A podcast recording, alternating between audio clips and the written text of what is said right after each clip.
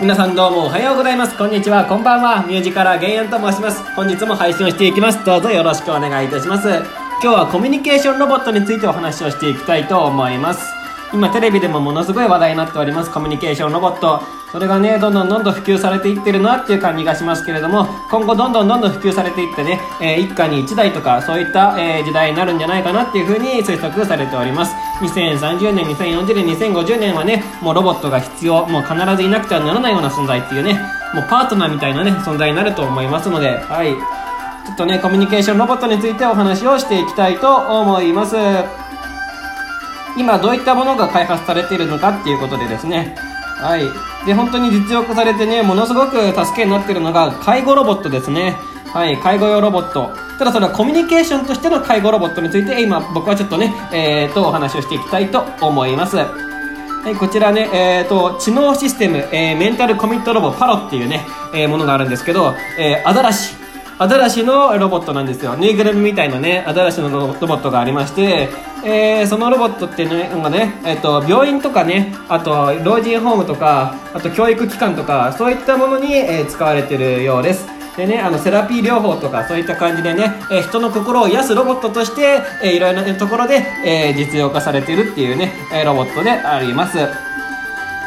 そう、えっ、とね、形、外観はね、あの、アザラシ、タテゴマアザラシっていうね、タテゴマアザラシの赤ちゃんをモデルにしてて、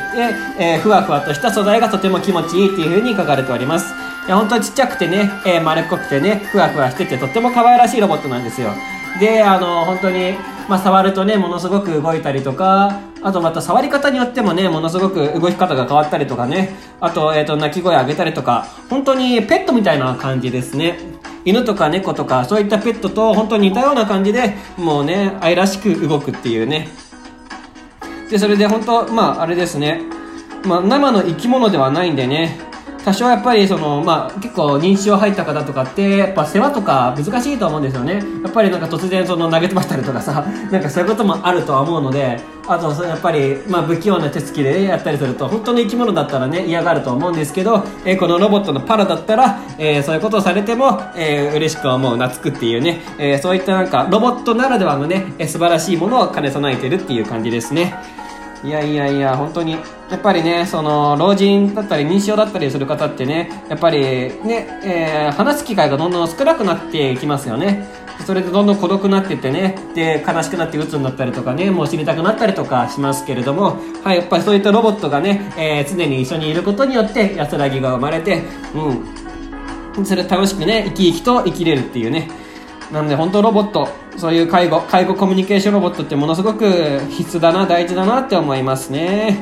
えー、で、一方で、えー、そうですね、子供用のロボットっていうのもね、開発されてまして、まあ、子供の遊び相手になるロボット。えー、これもまた素晴らしいものだなって思いますけど、まあね、その、ロボットパロっていうね、アザラシのロボットももちろん、まあいいんですけどね、あの、子供用、学習ができるロボットっていうのがあるんですね。えー、これはなんだ、AKA っていうね、えー、会社の、えー、な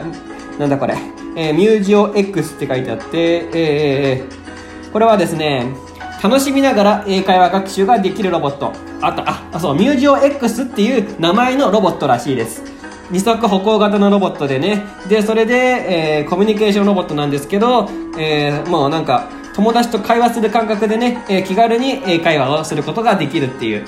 いや、ほんといいですね。なんでもうあれですよね。だから、DMM 英会話とかあって、それでなんか音声でね、なんかその有料配信で、えー、一緒にまあビデオ英会話ですか、えー、そういった時代が結構来てますけど、えー、そうではなくて、もう常にね、えー、英語を話せるロボットが一緒にいてね、えー、常に英語で会話できるっていう。いや、本当いい学習ロボットですね。そうするとやっぱコミュニケーション能力も上達しますし、しかもその英語の技術もね、培うことができるっていう。いやいや、ほんとこれはすごいなと思います。で、もちろんその英語を喋るだけでなくてね、えー、いろんな感情表現も搭載しております。そう、黙ったりとかね、楽しいって気持ちになったり、怒りの感情になったりとか、ああ退屈だなって気持ちになったりとかね、えー、悲しいとかね、まあいろんな感情を、えー、このロボットは出すことができます。そう、なんでかって言いますとね、あの、目の部分がね、え、ー、と、モニターみたいな、なんだろう、そういう感じになってて、えー、それで、えー、まあいろんな状況に応じて、そのモニターのね、表情が変わるっていうね、えー、まん丸パッチリの目になったりとか、かと思うと、まあ怒りの目になったりとか、えー、そういった感じで、タイムなくね、そのモニターの、えー、目が動くことによって、そう、感情表現が多彩にできるっていうことです。いやーなんで本当ね、これは素晴らしいなーと思います。かつね、これはなんかカードゲームとかね、えー、そういったこともできるらしいです、このロボット。まあ、その搭載されてる、まあ、英語の関係したカードゲームだとは思うんですけれども、えー、そういった勉強もできるっていうことでね。うん。いやもう時代ですね。そう、他にもね、いろんなロボットがあります、本当に。うん。でもその中で特に僕がちょっとね、えー、ピックアップしたかったのが、えー、そのパロっていうアザラシロボットと、あと英語が喋れるロボットだったので、はい、それをちょっとご紹介させていただきました。で、値段がですね、やっぱりロボットって結構するんですよね。本当に。えー、さっきご紹介したパーロは、えー、おいくら万円だ？はい、えー、39万6千円っていうね、はい、クソ高いですね。うんうん。まあでもね、ペットを買うと思えばまあ、まあいいのかな。まあそんな餌とかも必要ないですしね。うん。あとそれでやっぱりね、え人の心を癒せる効果があるなら、まあ、安いものなのかなとも思いますけど。はい。で一方で AKA のミュージョ X、えー、その二足歩行型のね英語ロボットは、えー、7万9485円ということでね、えー、これは割とリーズナブルかなって思いますけれども。うんうん。そうだからねあれですよね。えー、まあ、何回も何回もそのビデオ英会話をする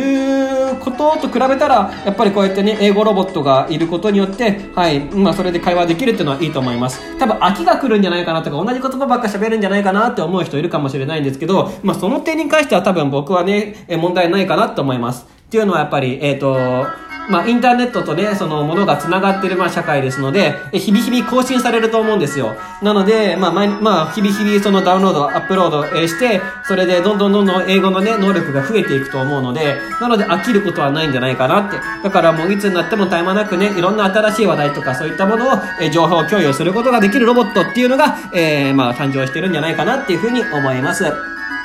はい、以上、コミュニケーションロボットのお話でした。えよろしければチャンネル登録等々よろしくお願いします。それでは、さようなら、良い一日を。